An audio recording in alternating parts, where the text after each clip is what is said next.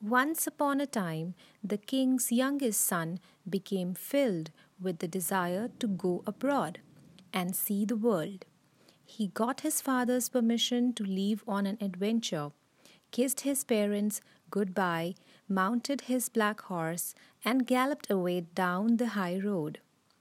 Soon the great towers of the old castle in which he had born disappeared behind him.